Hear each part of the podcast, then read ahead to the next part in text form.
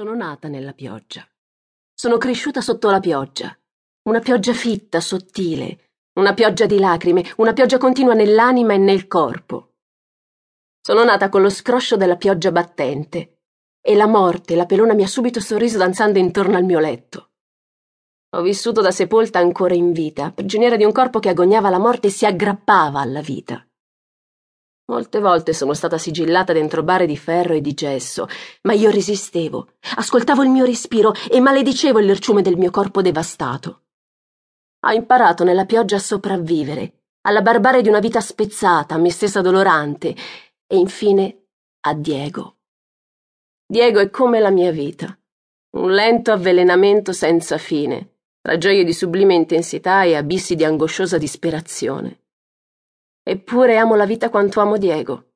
E a volte confondo l'odio per questa vita d'inferno con l'odio per Diego, che mi trascina all'inferno e poi mi aiuta a uscirne. Lui mi ha ridato la forza per superare l'angoscia, e nell'angoscia mi ha risprofondato mille volte. Ma so che l'angoscia è dentro di me, Diego è solo la scintilla che la scatena. Ogni giorno, ogni notte ho amato Diego. L'ho odiato, è stata la causa e l'effetto, il sole e la luna, il giorno e la notte.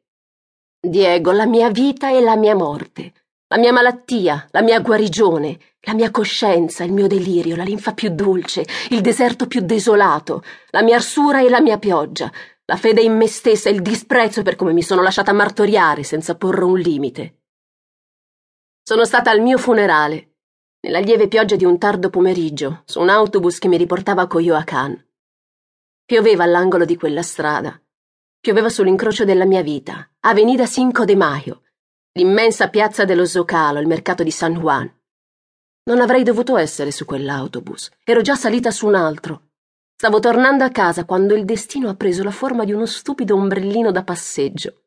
Un parasole dimenticato chissà dove, e sono scesa, sono tornata indietro. Non ricordo più nemmeno se l'ho ritrovato quell'ombrellino. E così sono salita sul mio carro funebre All'angolo del mercato di San Juan, un tram ci è venuto addosso, ci ha speronato, si è avvinghiato a noi. Non è stato uno scontro, piuttosto un lento divorarci. Ricordo questa lentezza assurda, irreale. Il tram ci schiacciava contro un muro e l'autobus si contraeva, si ritraeva in se stesso, si comprimeva. Non ho avuto paura. Era tutto così assurdo che non si poteva aver paura. Quel che stava accadendo non aveva senso. Poi all'improvviso il mondo è esploso. L'autobus per Coyoacán, per la casa Azul, si è disintegrato e io un attimo, un secolo dopo, ero una ballerina coperta di sangue e di oro. La ballerina, la ballerina! sentivo la gente che gridava. Non provavo niente, non mi rendevo conto della situazione. Non mi faceva male da nessuna parte perché mi stavo staccando dalla vita. Però mi stupiva che mi chiamassero la ballerina. Prima dell'Apocalisse, accanto a me se ne stava seduto un artigiano con un sacchetto di polvere d'oro in grembo.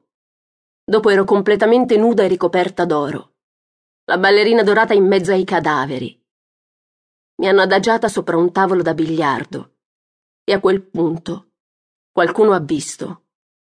Un corrimano di quattro metri mi era entrato nel fianco. Mi aveva trafitta come la spada trafigge il toro, mi aveva impalata. La punta scheggiata mi usciva dalla vagina. Sono stata stuprata da un corrimano a 18 anni su quell'autobus che avrebbe dovuto uccidermi sotto una pioggia d'oro. Un uomo me l'ha strappato con un gesto deciso. Non saprò mai se mi ha salvata o condannata, ma è stata comunque una condanna. In quell'attimo ho lanciato un urlo così forte che ha percorso interi isolati, ha gelato la grande piazza bagnata di pioggia, ha risvegliato la selva di spettri che popola le viscere della distrutta Tenochtitlan e ha fatto battere i denti ai teschi del tempio Maior. Un urlo così forte da mettere in fuga la pelona, la cagna spelacchiata, la morte che mi stava danzando intorno e che sarebbe diventata mia compagna inseparabile. Quel 17 settembre 1925 la morte mi ha fissato negli occhi. Ha osservato il mio corpo nudo, insanguinato, coperto di polvere d'oro, e quando stava per protendere le braccia verso di me, quando ho sentito il suo alito gelido, ho lanciato quell'urlo che non poteva uscire dalla gola di una moribonda.